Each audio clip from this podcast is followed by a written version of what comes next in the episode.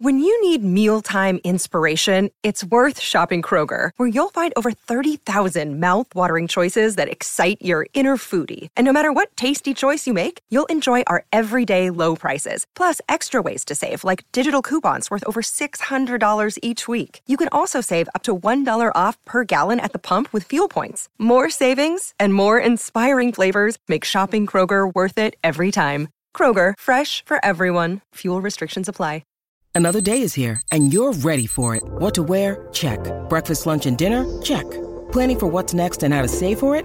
That's where Bank of America can help. For your financial to-dos, Bank of America has experts ready to help get you closer to your goals. Get started at one of our local financial centers or 24-7 in our mobile banking app.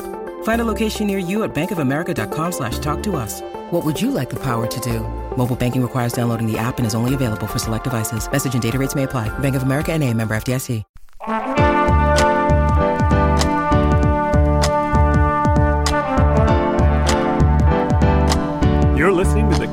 Co-Main Event Podcast. And now your hosts, Ben Fowlkes and Chad Dundas. That's right.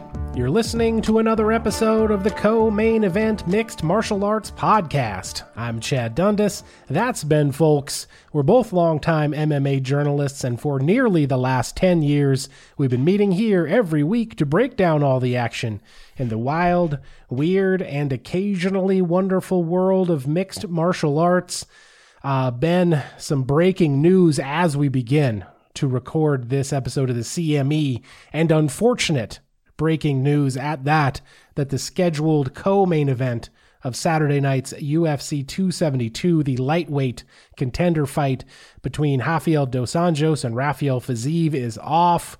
Uh, Rafael Fiziev has contracted COVID, I believe, first reported by Ariel Helwani. Got a text from his manager. Since then, Fiziev himself has come out with a couple of tweets. He writes, I'm devastated to announce that I'm out of the fight. I had a great camp and was ready to put on the show. I flew all the way to Vegas from Thailand just to get sick with COVID. For three days, I'm in hotel bed with fever, bones pain, and cough. I called out RDA and I still want that fight when my health allows me to compete again. Apologies to him, but saying that I was faking is complete nonsense. Time will put everything in place. Uh, so he's got the bones pain. The bones pain's no good, Yeah. man. We've all been there. We've all been sick and had the bones pain. Don't want to have the bones pain. Probably not going to fight RDA when you got the bones pain. Uh, but the feeding the feeding frenzy is now Yep. on to get uh, Rafael Dos Anjos an opponent for this Saturday's card. I just saw Renato Moicano mentioned on the socials as a potential possibility here. Uh, you know, we talked last week over on the Patreon just kind of about how the late entry of Bobby Green against Islam Makhachev in the main of that in the main event of that fight night card kind of added some spice in a way, even though we really wanted to see the Beneil Dariush fight, and we hope Dariush is able to recover from his broken leg and come back as quickly as possible. But it gave it, you know, it gave that fight night a little extra zing, a little extra late push of attention and media and all that other stuff. Uh, this one, I kind of got the opposite vibe here that UFC 272, which was already Jorge Masvidal and Colby Covington, and then some other stuff. Uh, it, it hurts. This hurts for this card, which already was not exactly star studded to begin with. Yeah. You know, I'm sure we'll end up talking about it a little more, but there's it, it all comes crashing home for me when we get excited about this late change where it gives us a new narrative, some extra drama to talk about. Somebody like Bobby Green just sort of like airdropped into one of these fights that he otherwise wasn't supposed to be in, and at least something interesting. But then the fight itself is over in a couple minutes, pretty one sided, and afterwards the guy gets on the mic and he's like, eh, "Well, what do you expect? This is what happens when you don't have a chance to prepare." And then we go, "Oh yeah." No, that does that actually does make sense. That is, and now we feel kind of shitty about it because it does seem like we never should have really expected anything different. And then we're just going to turn right around next week, it seems, and do it all again. And I, I mean, I get it because it's like, what are we gonna do? Everybody's trying to make the best of a bad situation. Uh, Rafael dos Anjos saying like he feels like he's got kind of a short window that he needs to fight pretty soon, and he's done all this work. He doesn't want to just have the fight called off and not get paid for it. So he's kind of going to say yes to whoever you come up with. And there's going to be a bunch of people putting up their hands for one reason or another. And he's kind of got to go with whatever the UFC puts on the table at that point. And the rest of us has just got to be like, well, all right, fine, whatever, whatever you got at this point. But it's like, a me- feeding frenzy is the right word because there's immediately a whole bunch of people who see an opportunity to jump up there, get a high profile fight, get that share of the spotlight, and then it's just a question of what they can do with it. Yeah. On that that short notice. Yeah, and honestly, you got to feel bad for Dos Anjos. I've seen some some mentions on social media that his family is moving to Brazil in a couple Yeah. weeks, so this is basically his only chance to fight before summer. Uh, the last time he fought was November of 2020. I'm just going to go ahead and assume he needs the money. I would also make a a you know, fairly confident wager that he was probably planning to have the money for this fight in and around that move, which seems like a big deal. And so all of that kind of personal level stuff has got to weigh a lot heavier on the mind of the fighter than maybe we, the fans, give it credit for. Uh, Yeah. And he's coming into what was an important fight against Rafael Fiziev, man. Uh, RDA's two and four in his last six fights. His last three wins are against guys who are either, uh, you know, getting toward the end of it or retired or no longer with the with the company. He's he lost to Michael Chiesa and Leon Edwards, and two out of his last three beat Paul Felder in his most recent appearance. But Rafael Fiziev obviously is a streaking contender here.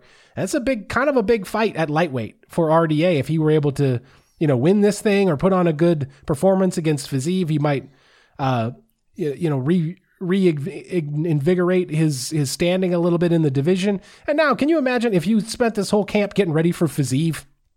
who's like one of the best technical strikers on the UFC's roster. And then they might be like, all right, man, here is Renato Moicano, a guy who is like a different kind of striker and also has really good submissions. So, hey, man, hope. Good luck with that on Saturday. Not only is the other guy going to be throwing it together, but if you're Dos Anjos, you're going to be shifting gears in the last few days. But while you're probably doing your weight cut and everything.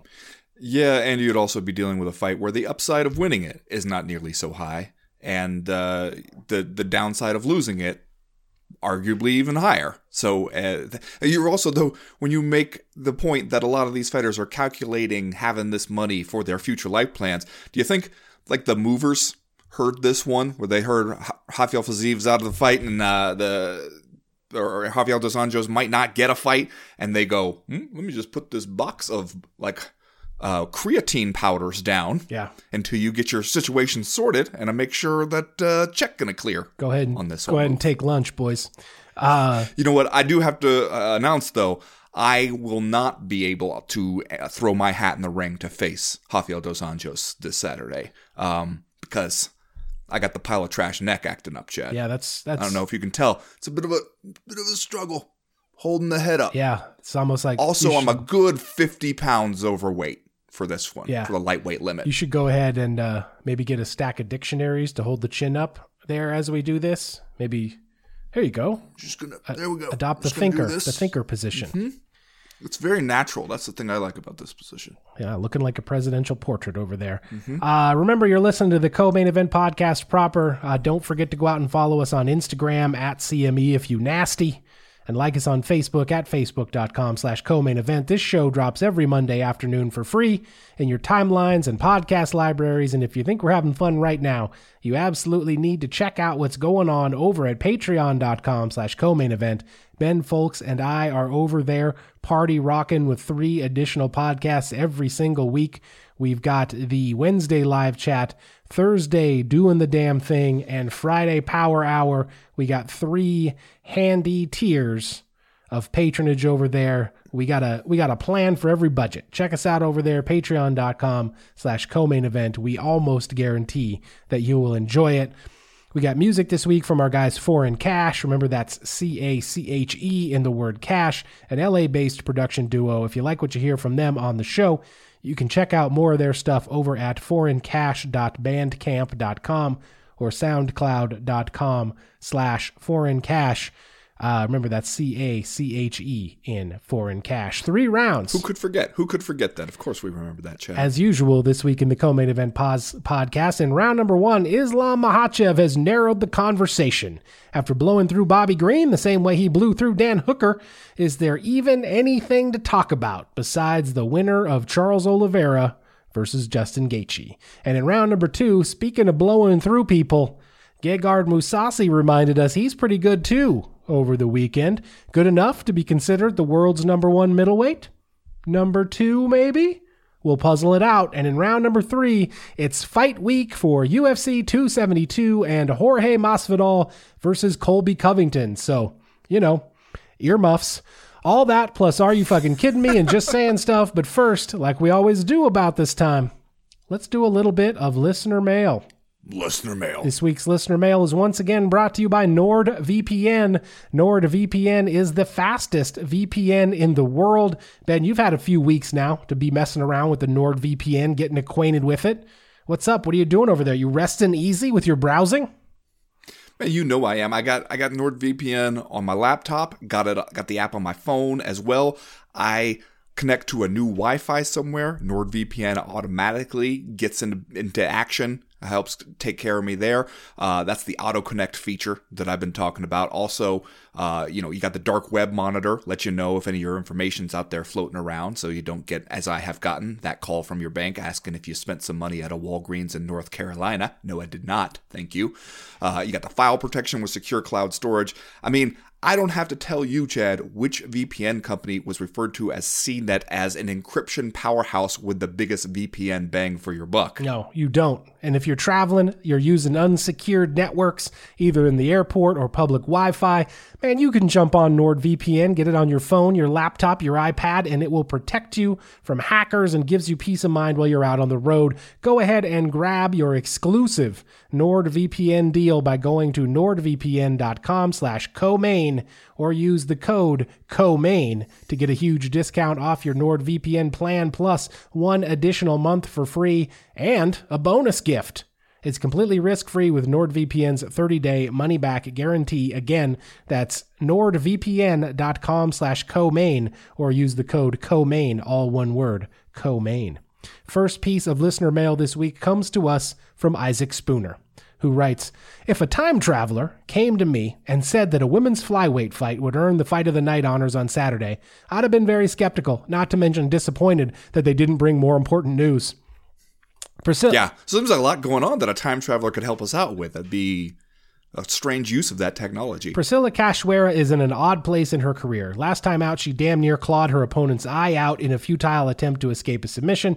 This time, she earns a, let's say, close decision, but displayed so much part, heart in the final round and was so excited about the result that Michael Bisping called an audible and let the translator off the hook by the end of the interview. All three judges had gave Cachoeira the first and third rounds a questionable decision that the commentators immediately questioned in my, in, I guess in my opinion, I'm just saying, what are we doing here? Stay frosty. Uh, Priscilla Cachoeira, she did earn this unanimous decision win uh, over Ji Yeon Kim on Saturday. Not only busted my parlay, uh, but got a controversial decision win here. This was a wild fight. I will give it that. Uh, she basically won this thing in the last minute of the third round by throwing nothing but elbows. Do you see this? You see her just Yeah, and then and then got her purple belt. Yeah. Was awarded her purple belt I assume in the art of swanging and banging. Mm-hmm. Yeah, Hawaiian art of bone breaking. I think is what she got the purple belt in there after the fight, after throwing all those elbows. Because there wasn't a ton of grappling that went on in this fight, and yet it was it, it did make for a weird moment where a she wins the decision, which is not necessarily what I was expecting. Uh, B they come right in with a purple belt as she is like just in, tearfully celebrating. And see, Michael Bisping is standing there like, "Hello, please, please respond or at least acknowledge that I'm standing here trying to ask you questions with a microphone." Uh, so yeah, like that that made for a, a bit of a strange scene. This struck me as the sort of the old school Diego Sanchez approach to winning a decision in a in a somewhat close fight, which is if the judges just see you just going all out and throwing hard, Yeah. and they see there's a lot of blood, even if most of it is yours, they just see you doing stuff. Whether all that stuff is actually meaningful or not, that's enough. Sometimes that is enough. Yeah. Uh, it's possible that I'm too emotionally close to this situation to judge it accurately.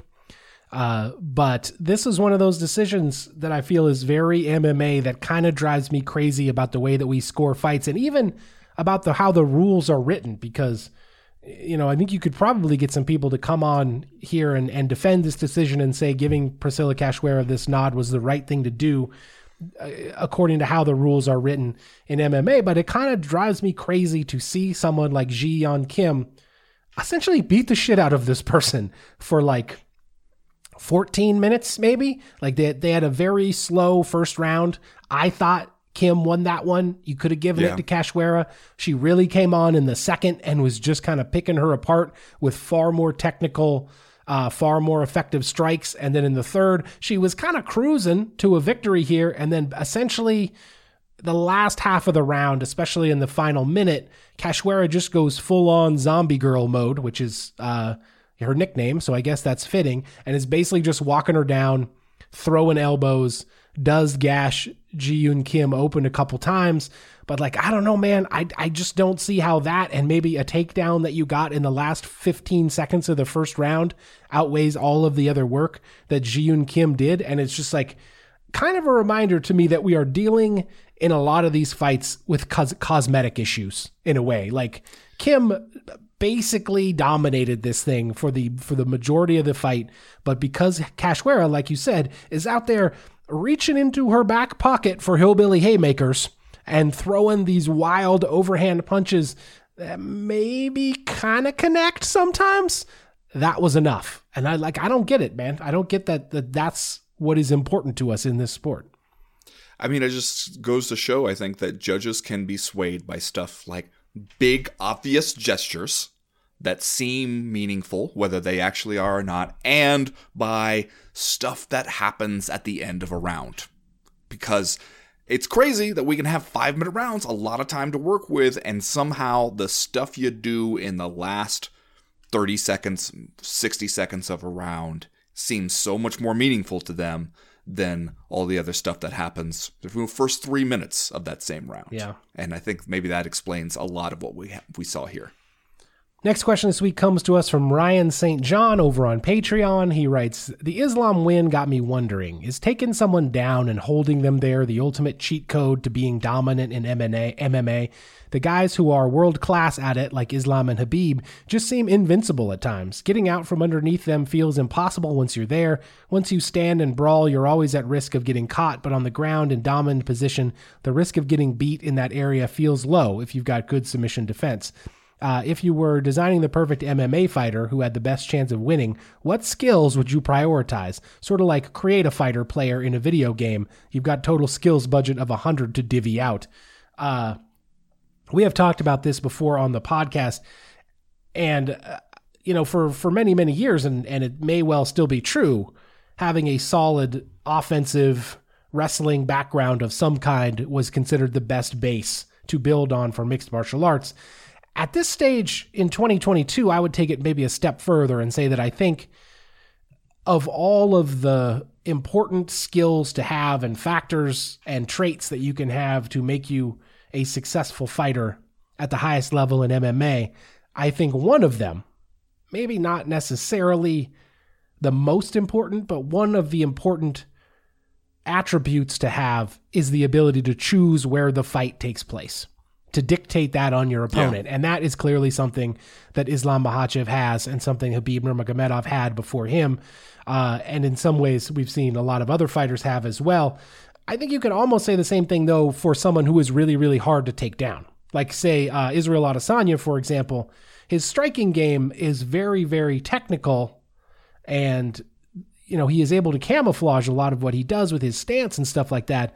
But almost his best trait is being able to keep the fight where he needs it to be, which is on the feet, where he can impose his game plan on you. And chances are he's going to be better than you in that place. So I wouldn't even necessarily say it's like a cheat code to be a really dominant wrestler. I think it's it's important to have the skills that allow you to dictate where the fight takes place, and that place obviously should be the place where your ability is going to be better than the other person's.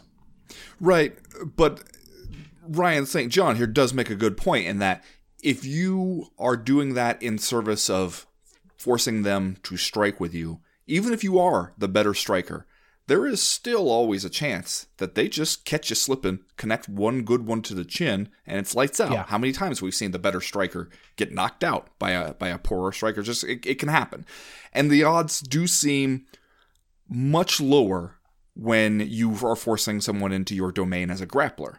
The problem is, uh, for one thing, all the, the rounds start on the feet. You got to get a few different things to go right for you in order to get it where you're going. Like the the stand up fighter just has to keep some bad things from happening.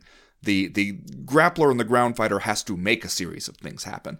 And eh, for for Islam here, the thing is that he's not just holding him down. Right. He's he's taking him down. He's advancing position. He's getting a dominant position. He's maintaining it, and then he's using that dominant position to strike from. And so it, it does force the guy into a situation where he's either got to take a big risk to try to get out of a bad spot, which is going to open him up to submissions, and there it's helpful to have a really good submissions game too to pair with it, which uh, Islam Makhachev does.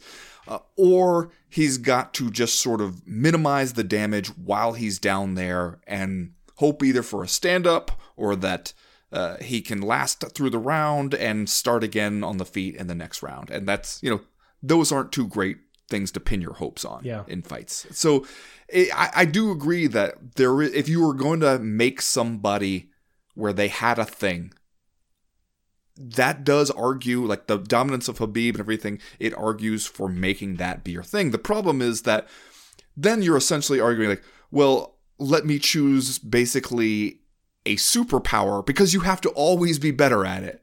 Otherwise, it doesn't work. Like, as soon as you run into somebody where you can't take them down, or if you take them down, you can't keep them down, or their ground game is good enough that even if you can take them down, you can't really advance from there, then you're you're stymied. And so it's like you're you're basically saying like, sure, this this really works well when you're awesome at it. Most things really work well when you're awesome at it, though. You know, like that's that's the part we're not talking about because there are plenty of people who takedowns are their thing. Takedowns and ground control and ground and pound and maybe a little bit of submissions thrown in there are their things. But then they run into somebody who they can't do that too because that somebody is just good enough at their own defenses or at their own stuff that it doesn't work. And like that's it's also one of the strategies that if there is a difference in size and strength does not correlate it does not carry over as well as maybe like technical striking ability does.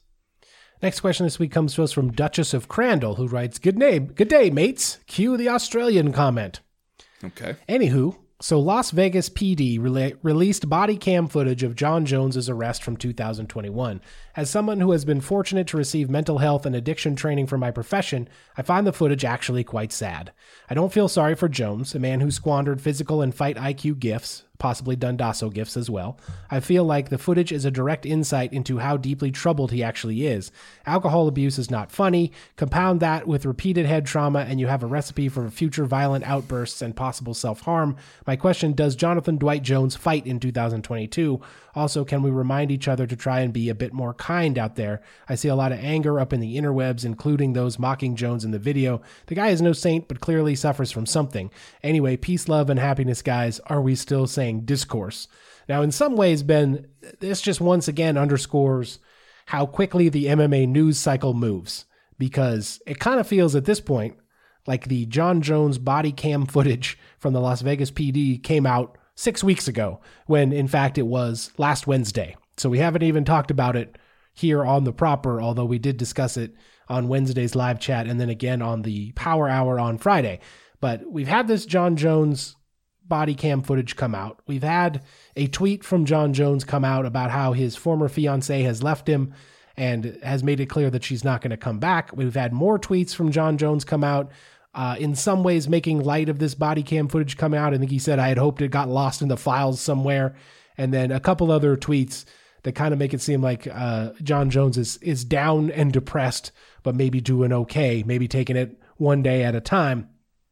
And in many ways, I have to uh, agree with the Duchess of Crandall here. As we talked about last Wednesday during our live chat, this body cam footage of Jon Jones is is harrowing in many ways and hard to watch. And you get this view of him, uh, kind of vacillating between self pity and indignation, and at times what appears to be perhaps going right up to the line of escalating things to a physical confrontation and then ultimately like headbutting a police car, getting put in the back seat of the police car, et cetera, et cetera.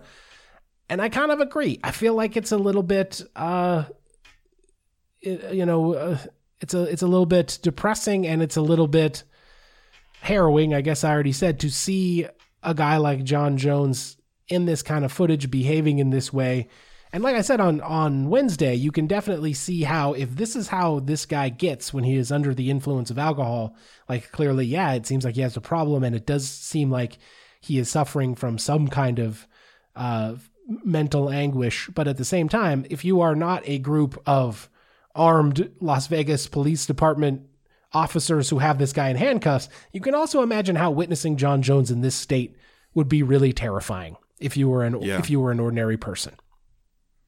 Yeah. And I mean, I, I don't disagree with what the Duchess of Crandall is saying here that there is definitely some some this isn't just like a one-time thing for him. This is a that a thing that is continuing to go on with him and seeing actually seeing it with our own eyes in this footage is harrowing and difficult to watch. And I also agree that we are way too quick just generally to just resort to let's be dicks on the internet about it.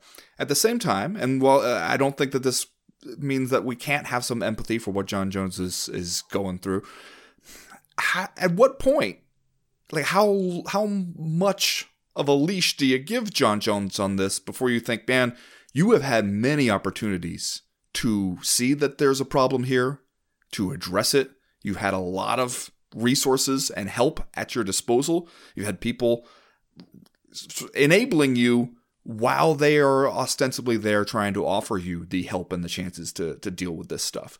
And it's just been a repeated thing. Yeah. So at a certain point, you have to be like, it's not like you know, there's there's plenty of people who are dealing with substance abuse issues that are related to mental health issues and, and, addiction issues and things who do not get anywhere near this many second chances, third chances, fourth chances, not to mention all the attempts at, at like high level expensive help and resources to help them deal with it. And it continues to be a thing for him. And you know, we heard him say with this time, like, "Hey, you know, I, I, I can't drink. I, I've got, as he put it, I have way too much trauma to, to drink at all or to, to deal with alcohol at all." And you know, it, hopefully, that is a sincere thing that he is confronting. But also, it just seems like like I, I agree that you're not doing him any favors, you're not helping him at all by just people just mocking him on Twitter.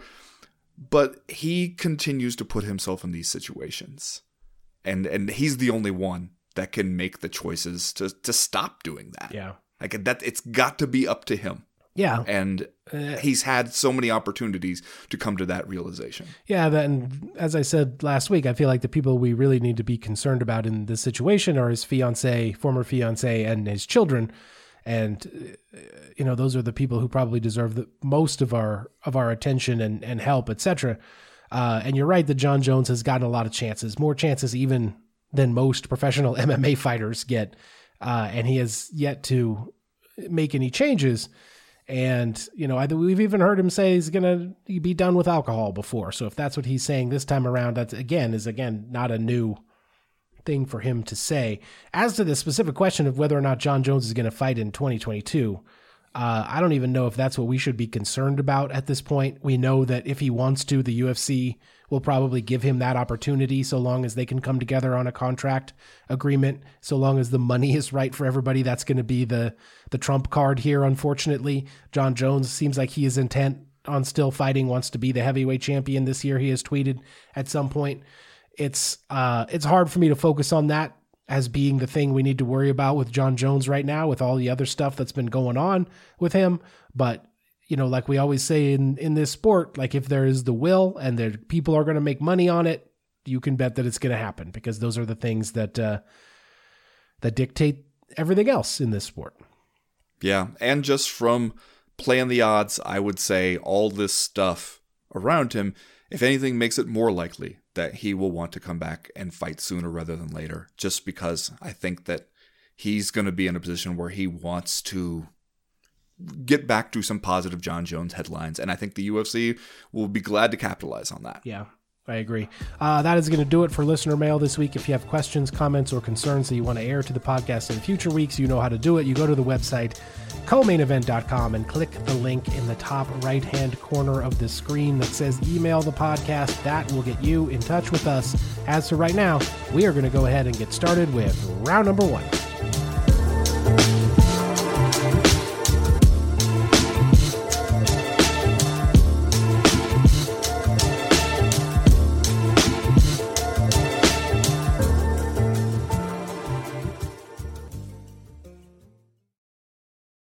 Well, Ben, it took all of one takedown, some ground position, and then some heavy strikes from Islam Makhachev to stop Bobby Green in 3 minutes and 23 seconds into the first round in their 160 pound catchweight fight in the main event of this UFC Fight Night event last Saturday at the Apex down there in Las Vegas. We had discussed a little bit that we, we had hoped Bobby Green could make things interesting we we discussed that we didn't feel like Bobby Green even really needed to win in this fight to come out having scored some positives. He just didn't need to get taken apart in quite the same expeditious manner that Dan Hooker did in Islam Makhachev's last fight. But that's exactly what happened, man. Makhachev came out here, took him down, pounded him out. Academic for Makhachev in many ways. And uh, I don't know, man. At this point, Islam Makhachev just looks very, very good and, you know, seems to incorporate or have many of the same offensive wrestling skills that his teammate Khabib Nurmagomedov had, that Nurmagomedov used to dominate this division for a long period of time. And dare I say, he might be out here stopping people in a slightly more breathtaking fashion than some of the stuff we saw from Khabib. And it would be premature, I think, at this point to anoint Islam Makhachev a better version of Khabib, but he seems to have all those skills, and at least against these short notice op- opponents, uh, the skills to take them out quickly. And I, for one, don't know that I even need to see anything else from this guy to say, give him a title shot, give him the winner of Gaethje and Oliveira if that happens at UFC 274, as we think it will. Yeah, and you know, it's got to be so frustrating to fight him especially because watching Bobby Green go at it. And again, this is Bobby Green coming in as a really short notice replacement. As he said afterwards, like 10 days, whatever, is not a whole lot of time. Yeah. Threw it really, together, he said. Threw, it, together, together at the last minute, like a damn science project. You know that you didn't want to work on in the first place. You know, you, like you, you tell your mom the night before that you need the poster board, and she's like, "God damn it, get in the car. I'm going to CVS." And he, for you know, about 90 seconds. Seemed like he was doing about as well as he could. I, that, the commentators made a good point about how it's difficult to be doing Bobby Green's style, where he wants to kind of draw you out and use the, like his fast hands held down low to counter you when you open up. But he also has to be worried that he can't start relaxing and, and throwing into combinations when he's always worried about a takedown. It keeps your your offensive weapons kind of in check there. But he also, at least initially, when pressed up against the fence there and dealing with the first sort of clinch, uh, he's not doing a bad job. You know, he's he's fighting off the the hooks well. He's he's conscious of the foot sweep threat he's he does a pretty good initial job of dealing with Islam Makhachev up against the fence in the first sort of clinch to takedown attempt. And it's kind of like as soon as he feels like he's gotten a little room to breathe, then here comes the reshot. Yeah. And he's right back in again, and this time he's in deeper, and now you're down, and it's like shit. And as soon, like the thing that I think he really does have in common with Khabib's style is that he gets you into this non-stop grappling spin cycle where it, you're just constantly dealing with it feels probably like several things all at once. And you can't deal with them all. And you just start falling a little bit behind in the grappling exchanges. And then the next thing you know the guy's in mount. And what the fuck are you supposed to do then? You're trying to keep it tight trying not to get submitted. You're trying to think about an escape. Meanwhile he's just punching you in the face. And wherever you roll wherever you try to look and find a little shelter he is punching you in the face. And it, these aren't devastating blows or anything. I can understand Bobby Green afterwards saying that he, he wished he would have been allowed to go on a little bit longer. It does seem almost a little bit like, hey, we know how referees work in MMA. We're going to exploit that by getting you in a position where you don't appear to be fighting back. You don't appear to be offering a particularly intelligent defense, and they're just going to keep peppering you with shots until the referee goes, "Well, I can't just let this go on indefinitely. Like, I, you know, the guy's got to do something, or I got to stop it." And yet, at the same time, it's not doing devastating damage, but it's just constant enough, and it just starts to look one-sided enough that they're going to stop it. Yeah. And I, I could see him getting up after that and being like, "I, what the hell else were you supposed to do there?" What were you supposed to do other than not ever get taken down against this guy? And the, the, the takedown threat there is so constant. It's not like we've seen other grapplers before where maybe because they're worried about getting tired or because they're worried about uh, they, they don't want to get their takedown stuffed because they feel their confidence go down. They're a little bit more judicious. But these guys, their approach is just like make the other guy constantly dealing with takedowns, and I can throw as many at him as I need to. And, and eventually I'll just overwhelm him. And that's what happens. Yeah. Uh, he is just barely 30 years old. He has won now, I believe, 11 fights in a row in the UFC. He's got four consecutive stoppages in his most recent appearances. I guess it will be interesting to see if that finishing ability translates to the upper echelon of the division as he begins to fight these elite contenders and or champions in this division. Uh, but I agree with everything you said. I don't know how you game plan for this really, except don't make any mistakes. Is kind yeah. of the uh, is maybe the that's what you'd be saying in the corner. Be like, yeah. hey, first of all, we got to believe. That's mm-hmm. the thing. We we got to believe and everything, but also like let's not make even one mistake. Yeah, if you can just go ahead and be perfect over 25 minutes, I think we're going to be all right here. Don't make any mistakes, or basically the fight is over. Are you convinced at this this point, as I said in the beginning, that this this guy's the number one contender, or do you need to see something else? Are you interested in like trying to get this Beneil Dariush fight back together, depending on how long the broken leg is going to take Dariush to heal from, or is Islam Makhachev now waiting in the wings for the winner of this Gaethje Oliveira fight, assuming that that goes down as scheduled? Also considering that here we are in the 155 pound division, where things can get crazy in a hurry at the top of the division, and you got the plucky Irishman mm-hmm. out here over the weekend, maybe having a couple soda pops over at Bellator. I don't know. Telling people he's coming back in July, and his advice to champion Charles Oliveira is to wait for him. Is to wait for him. so yeah, Islam Makhachev, he could get uh, he could get left out in the cold here, knowing how things go in this division. But are you convinced? Would you consider Islam Makhachev to be the number one contender? I'm convinced enough to, that he has earned himself a title shot. However, as you alluded to there, we both know that that's not the simplistic way it works. That if Conor McGregor is back and healthy and ready to compete, at a timeline that works out for everybody. That advice to Charles Oliveira, let's say if he if he beat Justin Gaethje and and uh, remains champion, uh, that advice to, to wait around for for Conor McGregor would be sound financial advice. It would be sound would all agree. around advice. Would you rather fight Conor McGregor for a lot more money, or would you rather fight Islam Makhachev?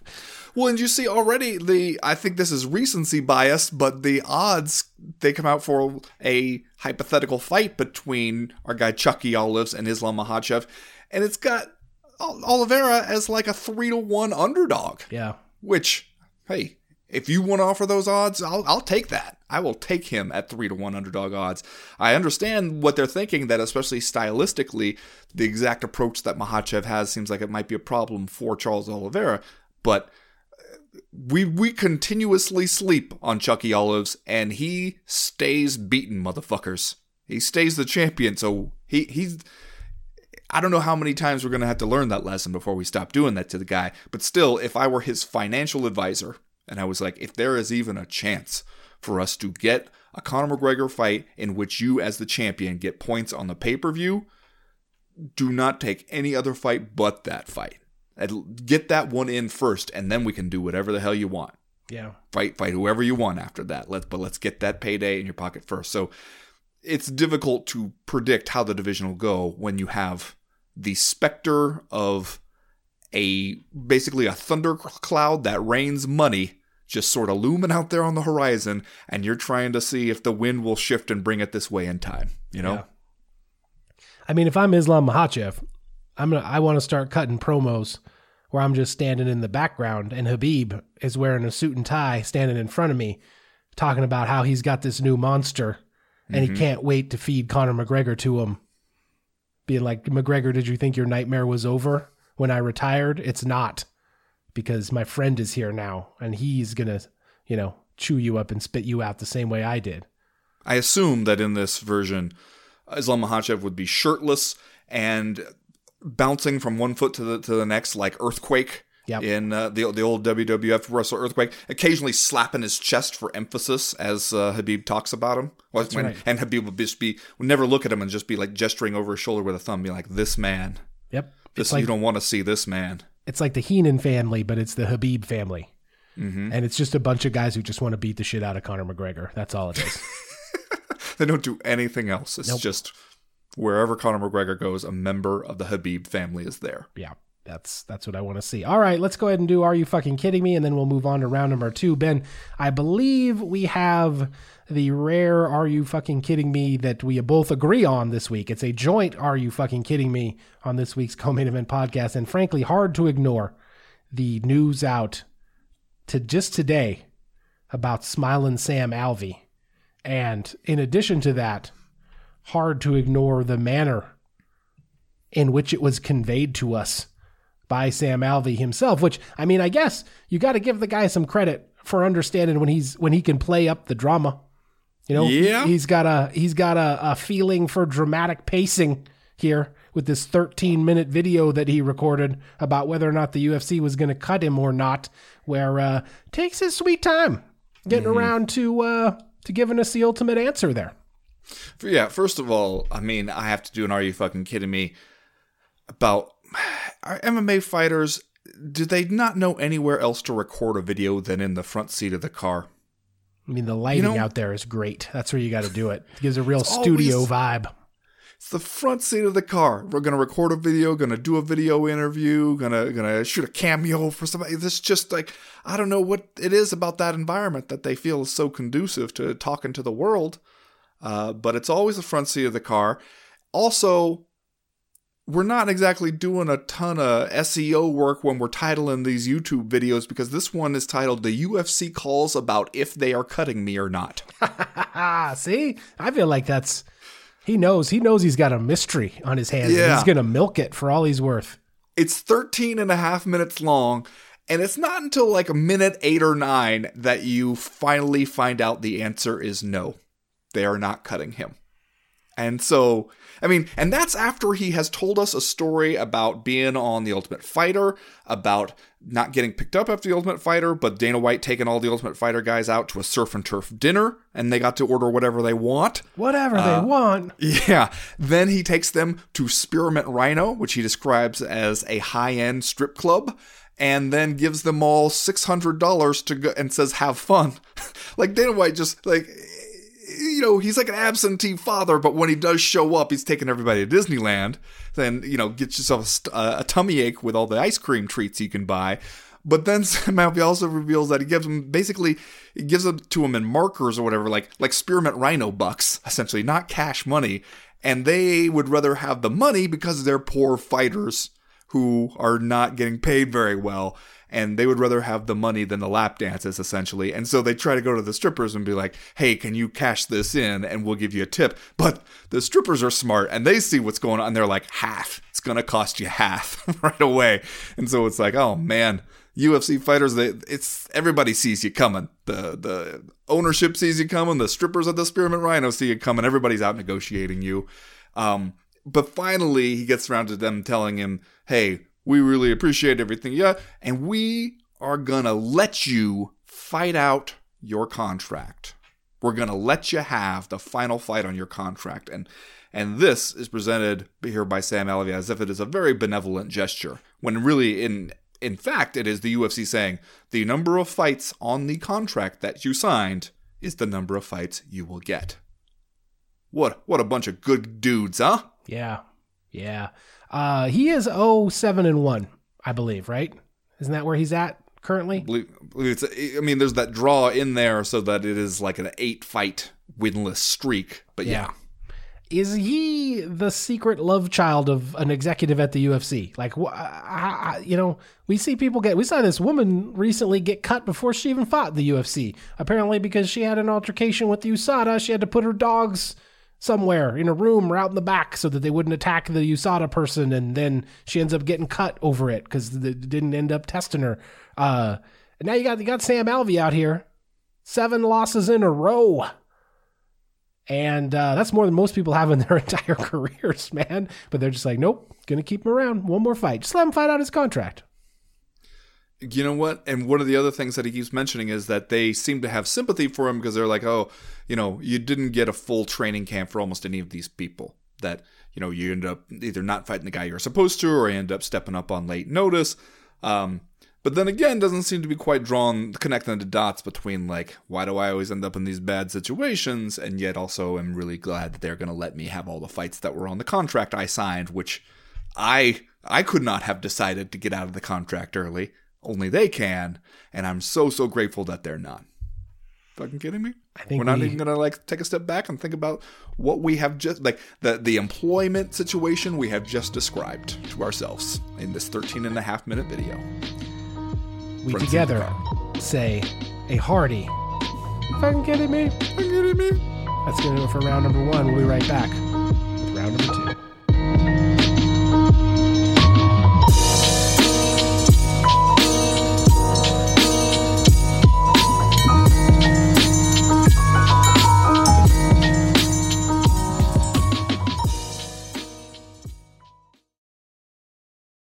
Well, Chad, sweet and sassy, the young vagabond himself, the dream catcher, the moose, Gegard Mousasi, he went out there at Bellator's Friday over here afternoon event against Austin Vanderford, needed a, a little less than 90 seconds to put this one away, put a stamp on it with a, a ground and pound finish. And then afterwards, it feels like you know, we've talked before about Gegard Mousasi being a uh, very, very honest guy. At times, it comes off as self-deprecating or, or like he's disappointed with where he's ended up. But uh, always, it seems like he is trying to give you what he regards as an honest assessment of where he is. And now, it seems at this point in his career, he's finally feeling like, you know what? If you look around at all the middleweights in the world of MMA, I feel like I'm up there. I feel like I'm up there. Now, I think we've been saying for a while uh, that Gegard Mousasi was one of the best middleweights in the world, even if it wasn't always getting credit for it. And then he shows up here and Bellator wins his fight against, you know, Austin Vanderford, who is like 11 and 0. You know, the O part is nice, but the 11 part suggests that we're not exactly dealing with the absolute cream of the crop in the in the division there. What do you make of this kind of win? Is is Gegard con- convincing you of anything that he had not convinced you of prior? And if not, what what can he do to, to make that point to you while he's in Bellator, other than telling the people at Sherdog who are ranking him too low to come suck some lollipops? Uh, it convinced me that Bedhead Mousasi is the most dangerous version of Mousasi. He's Oh, gonna yeah. be going to be going out there with his terrible bedhead and just putting fools on notice.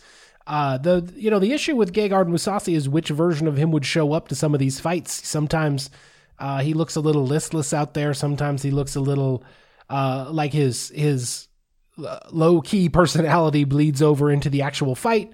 And at times like that, you know, he's he's uh, he can let a decision slip away. But when he shows up with this version of himself and is out here dusting fools in a minute and 25 seconds, like it's it's hard not to agree with him that he is illegal at least somewhere on the short list of best middleweights in the world. This was this was not a long fight, but it was sort of a classic cool, calm, and collected performance from Mousasi. He got hit once, I think, by Austin Vanderford, who was aggressive and bringing the heat, and then Mousasi just kind of stepped back and very methodically but effectively picked him apart, forced Vanderford into a like desperation wrestling shot, stuffed it easily, and then just rains down punches until the referee has to step in and and grab the mic. Now, Vanderford, I think, was in the still very much in the position where he came into this fight, and we were all trying to figure out how good he really was, just sort of as an undefeated middleweight prospect in Bellator who had looked great, but maybe hadn't fought the best in the world. Certainly hadn't fought the kind of guys that Gegard Mousasi has fought. But I gotta say, man, 36 year old Gegard Mousasi has looked incredibly effective in most of his Bellator fights up to this point. You know, some you could argue weren't the funnest things to watch, but uh, I yeah, I think he's one of the best middleweights in the world. I would he beat Israel Adesanya? I don't know, probably not, but like that would be a fun fight to watch. Would he beat somebody like Robert Whitaker? Mm, kind of a push for me on that one. I like. I think Well, I, I don't. though, I don't hate his chances. What's he been saying to you? He's not saying like I would absolutely crush those guys and none of them can hold a candle to me. He's saying I could hang with those guys. And you know what? I believe that. Yeah, I believe Gegard Mousasi could hang with those guys. Maybe he loses decisions to both those guys. Uh, but still, I think he's in there. And like when he was making that comment about the the rankings and everything, where he's like, mm, you know, I'm at least number three, and it's like, you know what? Hey, that's fair. Like you, honestly, you make a bigger impression on me if you come out there and you're laying out your logical, reasonable case for why you belong higher up in the rankings, as opposed to every single person saying, I'm the best in the world right now. Because eh, you can't all be the best in the world right now. But if you're like, hey, I believe I am among the top three middleweights in the world at this present moment, then I go, you know what? That that sounds like a reasonable enough claim that I will evaluate it on its merits and consider it. And I kind of think that he makes a good case here. I think a lot of people he he suffers a little bit from that Bellator bias where people think like, oh, okay, fine, you're champion in Bellator, you hold it down in Bellator, but so what? And they forget this guy is that's a guy who left the UFC on a winning streak. Yeah. You know, and on a winning streak against guys who were top middleweights at the time in the in the UFC. Like he beat Vitor Belfort, Uriah Hall, Chris Weidman uh, on his way out of the UFC, and did it like in 2016 and 17 when all those wins were meaningful, and then still shows up here and at 36 still looks like a, a really good fighter. I mean, you're right that there are times where it seems like you can't tell if the fire is all the way in the belly, but then if you're 36 and you had damn near 60 pro fights, I I guess I could understand how that might be the case every once in a while. Um, but it's he's another guy where when you step back and you realize how many eras this dude has been around through and how he is still this good at this point, that's really impressive because that is Yeah. super hard to do. Yeah. Uh, it was pretty much a classic a Gegard Mousasi quote when he was on the mic with uh, Big John McCarthy, and he said, I'm the best middleweight. I never said it because I never believed it, but from now on, you better believe it. Uh, he also got on the mic and sent what appeared to be a personal message to someone telling them not to be a party pooper. Don't know if you caught that part of the interview, but that was another very Gegard Mousasi move. But uh, yeah, man, if anything, you know, I Gegard Mousasi's uh, understated clinical evaluation of his own and others' prospects really speaks to me. I'm going to be honest. I like the shit out of it. Uh, and if anything, you know, uh, like you said, maybe that lack of of uh, bravado, the lack of kind of spark to some of his interviews is one of the things that has worked against him over time. Uh, but I think at this point, you got to acknowledge him as one of the better 185 pound fighters in the world. And as you said, as we got started with this thing, maybe the real question is does Bellator have anybody for him to fight that would help him continue to make that case? Because, uh, you know, rightly or wrongly, Austin Vanderford is largely known as the person who is married to Paige VanZant and was 11 and 0 in Bellator. And I thought maybe if a different version of Mousasi had showed up to this fight, he could have made it interesting over a, a longer period of time, but ends up just getting blown out of the water. And it was an impressive performance from Mousasi, but you're going to have to fight people besides the Austin Vanderfords of the world if you want to be considered up there with Israel Adesanya and Robert Whitaker and, and all these other guys. Yeah, but he's also got like I think he said when he was on the the Fortnite today, what like five fights left on his Bellator contract. Yeah, he's not going anywhere. Yeah. anytime soon is the point. So he is going to be in Bellator with them trying to find fresh people to bring to Gegard Mousasi. So if you haven't been convinced up until this point, I don't know exactly what in the immediate future they're going to be able to offer to convince you. So I, I mean, I guess if we have to settle for Gegard Mousasi just stomping on people and remaining at the top in Bellator and with these partly self-deprecating but also partly hilarious quips in the aftermath of these fights, that's not the worst thing that could happen to you. You know, mm-hmm.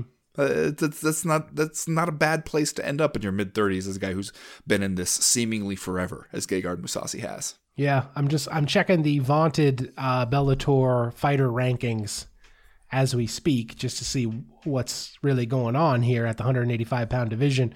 Looks like this these were compiled before this event over the weekend. Austin Vanderford was still the number one contender. John Salter, who Gegard Mousasi has already defeated, uh, is number two. Number three is Johnny Eblin, who is 10 and 0. Number four is Fabian Edwards, who is 9 and 2 and number five is Anatoly Tokov, who is 30 and two.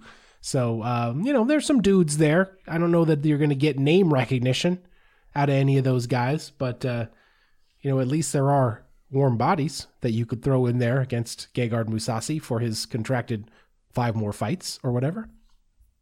Yeah. And I mean, again, just you got to put it in perspective, I think, a little bit that, like, this is a dude who fought in Pride Bushido events. Yeah you know mm-hmm. like and and honestly at the time when he was fighting in pride bushido events had more pro fights than austin vanderford and that's like 2006 think about where you were in 2006 chad dundas it's fucking 2022 and the man is here as bellator champion talking about being one of, at least at least give me top three you know what I, I think he's earned it i think his yeah. body of work has earned it I agree. Sweet I sassy. I can't disagree. Young vagabond. 2006. I think I was married to Paige VanZant at that time. She would have been a child, I'm pretty sure. So, uh, how you feel about yourself now? Well, you made that it joke. You made it real gross. You turned things real gross as you are wont to do. I mean, yeah, I think 2006. Uh, Chad Dundas was probably work as working the sports desk at the Missoulian. Yeah. That sounds thinking, more realistic. Thinking about whether he is capable of staying up all night to catch this uh, Gegard Mousasi Akihiro Gono fight in Pride Bushido 12. Yeah, probably uh, wondering if I could stay up all night and then still drive across the state of the Montana to Baker to cover the state Class B high school football championship or something. And you like know what? That. In 2006, you might have been capable of doing it. Probably not now, though. No, not now. No, no. would have to uh, catch up on that Mousasi fight via replay. All right, that's going to do it for round number two. We will be right back with round number three.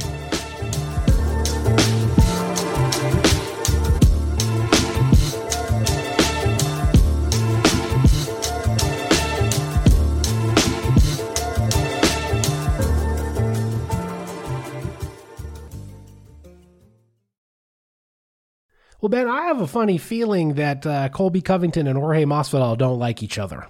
Huh. You get that impression at all leading up to UFC 272 this weekend at uh, where are we at here? T-Mobile Arena, right there, home game for the UFC down there in Las Vegas. Uh, these guys mm, not friends anymore, as it turns out. I don't. I think you might be reading too much into it. You think I'm uh, taking too? You're just looking for drama. Too pessimistic yeah. of a view here, stirring the pot, talking about these two guys' relationship. You know, I am actually kind of proud of myself because I have largely managed to avoid hearing them talk yeah too much leading up to this fight. I mean, here we are fight week, so it's really going to ramp up. The challenge is going to get a lot more difficult. But I've been doing a pretty good job of when I see scrolling through Twitter and I see some like split screen interview with like Stephen A. Smith and Masvidal and Covington on either sides, where I just kind of I'll catch the first few seconds uh, enough to hear Stephen A. Smith be like, "What's going on?" and then I just go, "Nope," and I just keep scrolling past, or I'll see somebody's video interview where Colby Covington is sitting in what appears to be a home office and he is totally shirtless uh, on a Zoom call, and I just go, "Nope." Mm-mm mm not to do it. But I did end up reading this MMA junkie story by Danny Segura where he sort of tries to dig into what's the truth and what are the accusations, what are the all sides of this claim that it's that it all boils down to Colby Covington stiffing an ATT coach for some money. And that Jorge Masvidal claims he also claims like, oh, I was already feeling maybe this was not a good person to be friends with. But then when he did that, that's the rift. And then they also talk about how once Colby Covington like told everybody, "Hey, I'm gonna really go hard against the nation of Brazil in my trash talk," and that people, and at least this claims that people were like, mm, "You shouldn't do that, man." I don't know if you've looked around the gym here, but there are a lot of Brazilians, and people might not like it, and he does it anyway. And sure enough, people didn't like it. Uh, but one of the interesting things about this claim is nobody seems like they can agree on exactly how much money Colby Covington did make for this fight that he's supposed to pay the coach out of. Which, again, weren't we just talking about how fighter pay transparency would solve a lot of issues for a lot of people? Here's one where it would at least make it clear in what ways and to what extent Colby Covington is an asshole or not. You know what I'm saying? Yeah, yeah. I mean, and I I have to say, I frequently get tired of these things before the audience at large seems to get tired of them. But at this point, I kind of feel like both Colby Covington and Jorge Masvidal having beef with with whoever it is that they are going to fight is a little bit played out for me. I don't uh, care that much what the feelings are between Colby Covington and Jorge Masvidal at this point. I don't care what the feelings are between Colby Covington and almost anyone else at this point. I don't care much about who Jorge Masvidal has a rivalry with at this point. To me, a lot of this stuff is is past its due date. It's it's it's not doing much for me. I too have avoided most of the of the pre-fight uh, trash talk. It is not quite yet press conference day, so we're going to get a lot more of it before Saturday night. But uh, this will, I guess, projects to be a big selling pay per view for the UFC. Uh, I will be interesting to see the number if and when it finally comes out. But I don't know, man. Like, I guess what I can say on the positive side of the ledger around my feelings about this fight is that once Colby Covington and Jorge Masvidal get in the cage, I generally like to watch them fight. And so this could be an interesting matchup and is an interesting matchup of styles. And it's possible that the pressure game and, and wrestling of Colby Covington will give Jorge Masvidal some problems. And as a physical confrontation, I guess I'm interested in watching it, but all of the other stuff above and beyond who is going to sit on a couch in their manager's office and tell stories about when the other guy was an asshole, don't care. Gotta say, I don't care.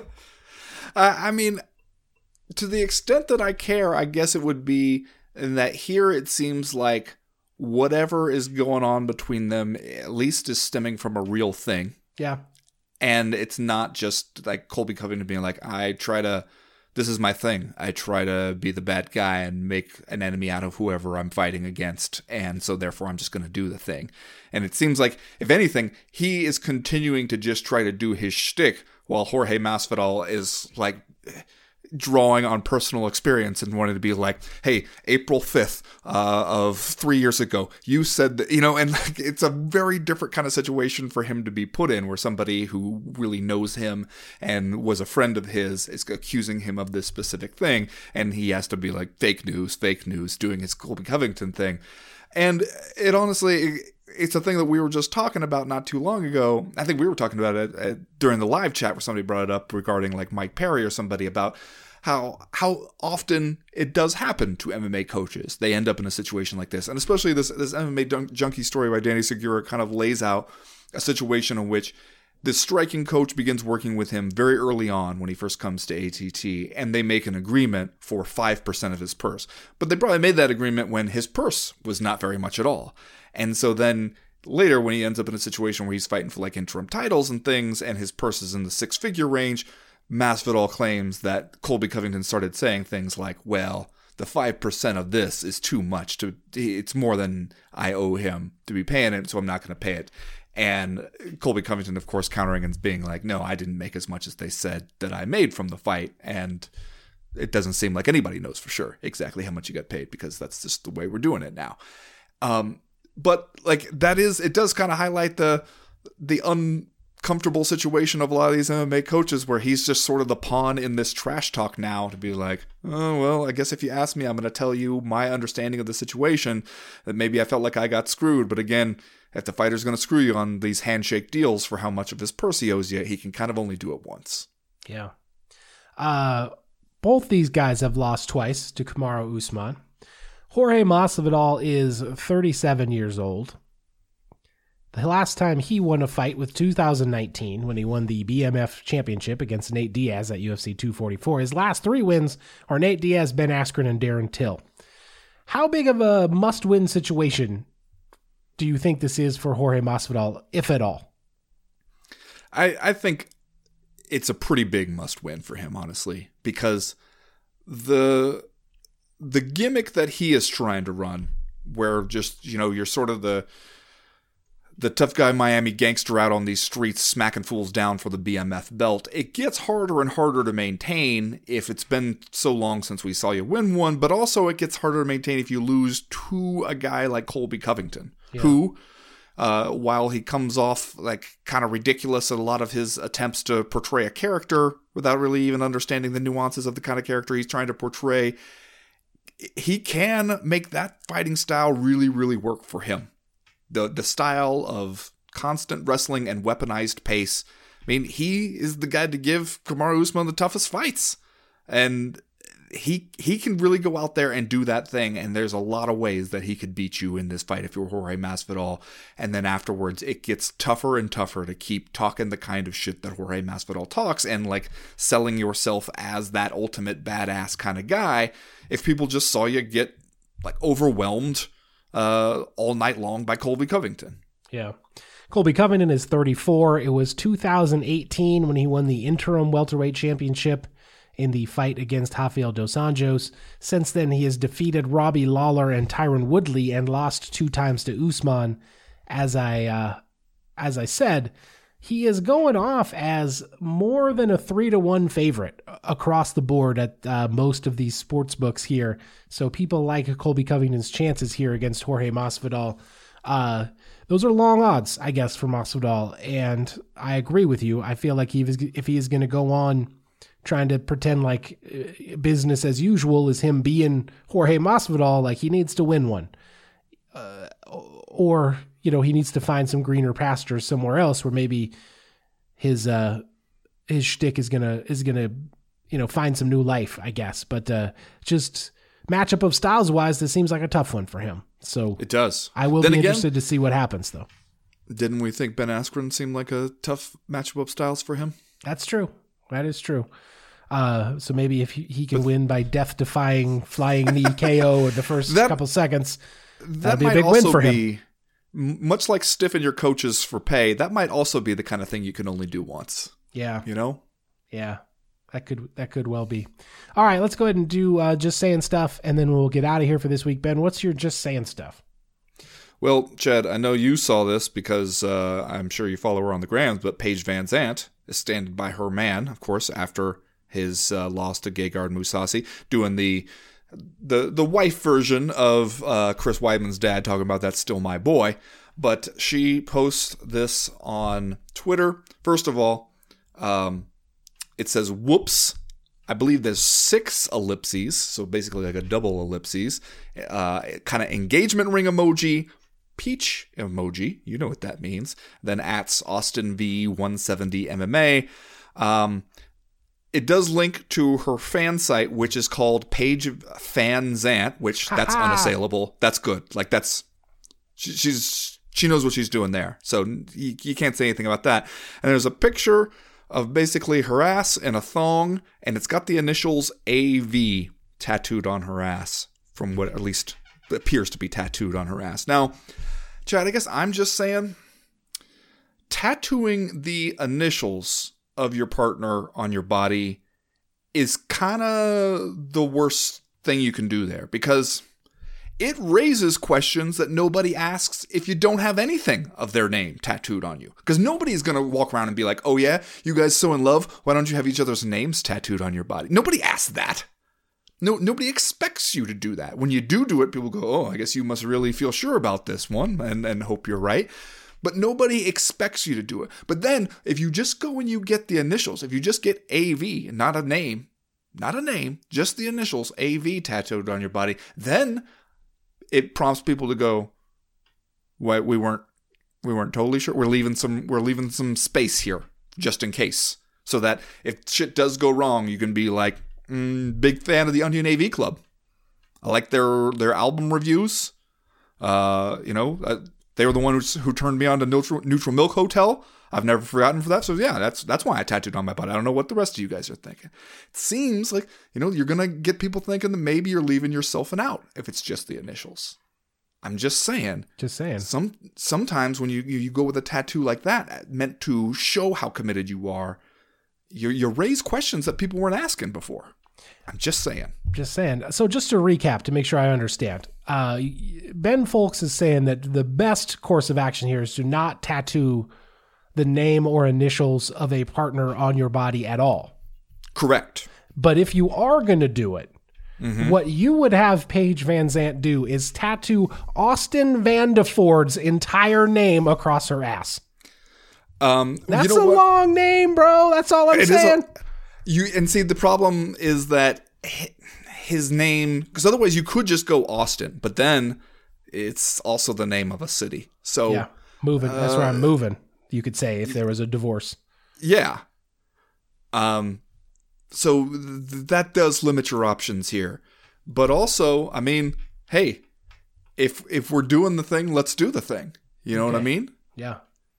I do though Big still block letters. Austin Vanderford. Mhm. Okay. Maybe Just wanted to maybe a make nice sure. script, nice cursive script on there. I don't know.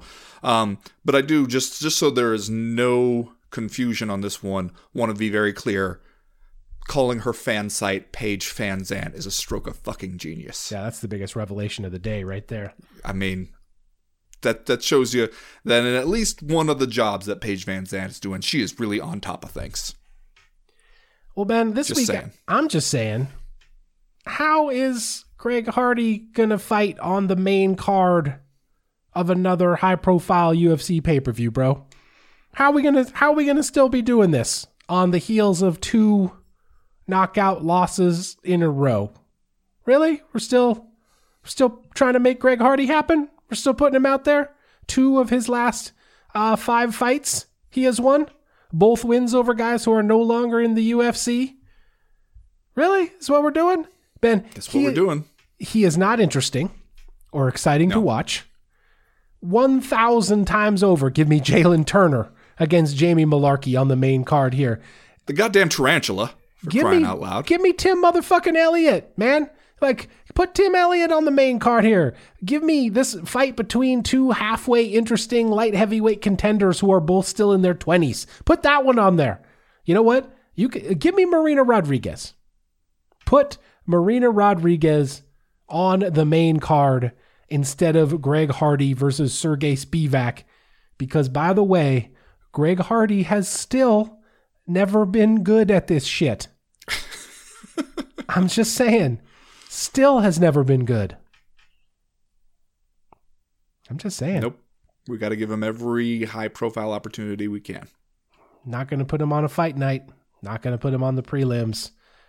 Main card fight on what will likely be one of the bigger selling pay-per-views of the year. What I don't I don't get it, man. I don't get why we're still trying to make Greg Hardy happen. Just hoping he magically becomes good all of a sudden. Anyway, that's going to do it for this week's co-main event podcast. Thanks to everybody for tuning in. As a reminder, we will be over at the Patreon page the rest of the week. The live chat is on Wednesday. We got doing the damn thing on Thursday, and of course the Power Hour on Friday. Check us out, patreon.com slash co-main event. As for right now, we are done. We are through. We are out. What about a nice portrait of Austin Vanderbilt? Nope. Picture's always a mistake. Trying to get somebody's face. I mean, you you've seen Alan Belcher what's going on with him, right? Yeah, that's true. That's true. You'd have to go well-known artist, uh, a trustworthy artist who can uh, craft a, a workable likeness of Austin Vanderbilt. Nope, it's a mistake. What about PVZ plus AV equals heart? Okay, you know what? Now, now you, you, are coming up with something. Uh, I don't know if the, the ass is the place for that particular tag